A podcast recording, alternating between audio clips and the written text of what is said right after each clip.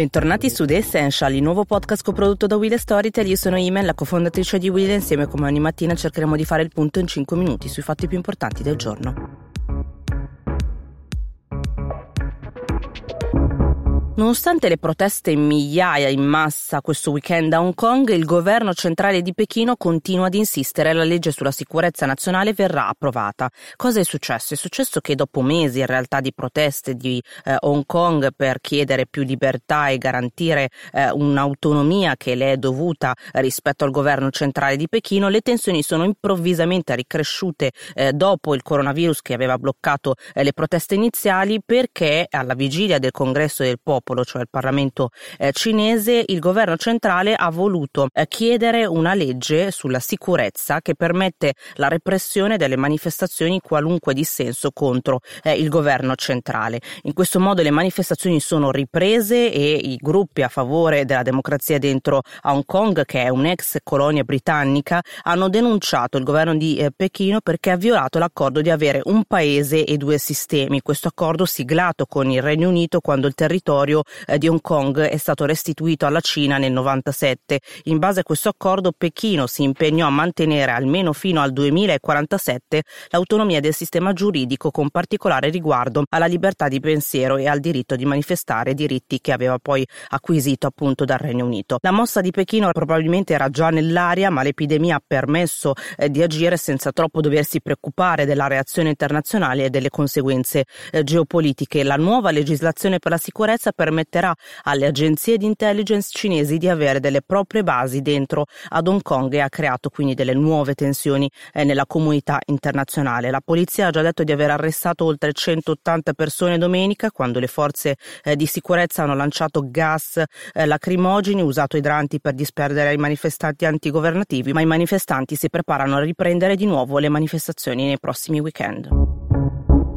Le relazioni sia economiche che geopolitiche tra le prime due grandi superpotenze del mondo sono gravemente compromesse. Stati Uniti e Cina si sono spinte eh, dall'iniziale contesa commerciale nel 2008, poi diventata tecnologica e ora sono passati a scenari di guerra fredda. Trump ha valutato l'ipotesi addirittura di tagliare l'intero rapporto con i cinesi, lo ha detto pochi giorni fa, e poi Pechino ha risposto riaprendo il fronte eh, di Hong Kong rispondendo che ci potrebbe essere addirittura una nuova guerra fredda, letteralmente. La situazione dell'ex colonia britannica eh, sembrava dormiente dal coronavirus appunto, ma improvvisamente giovedì scorso ha ripreso tutto molto più velocemente si è ritornati a protestare. Domenica alcune migliaia di giovani sono stati di nuovo arrestati, ma qual è lo scopo di Xi Jinping, il presidente cinese?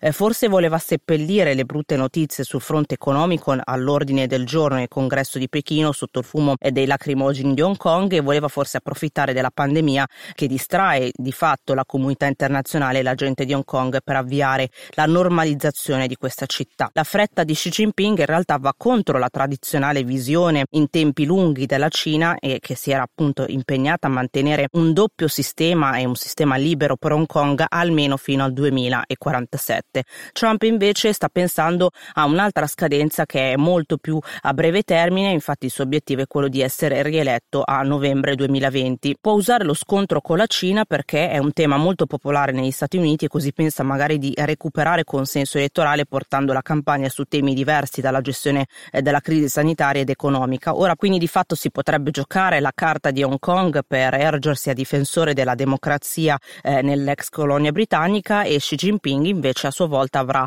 eh, modo di denunciare che forze esterne stanno eh, soffiando sul fuoco di Hong Kong e sembra quasi che i due leader si scambino in questo modo dei favori eh, reciproci tattici. Arrivederci.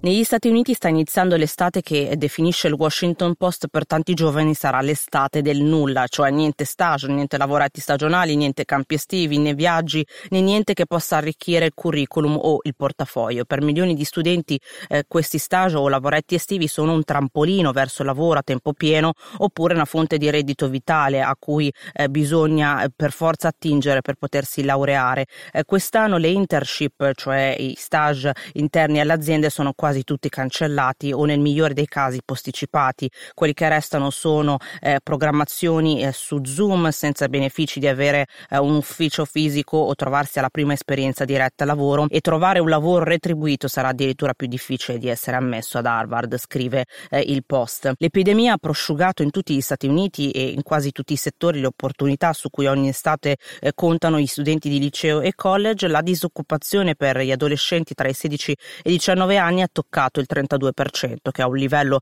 eh, che non si vedeva dal 48 che è destinato eh, sicuramente a crescere. Senza la possibilità di guadagnare qualche soldo in estate, i giovani lavoratori non perdono solo la possibilità di costruirsi una carriera, ma anche quella di guadagnare migliaia di dollari che servono ad aiutare le loro famiglie o a pagare le rette universitarie. Finita un'altra puntata di The Essential, ricordo che basta iscriversi al podcast per ricevere aggiornamenti quotidiani quando uscirà la nuova puntata. Continueremo nei prossimi giorni come al solito con i nostri 5 minuti dall'Italia e dal mondo.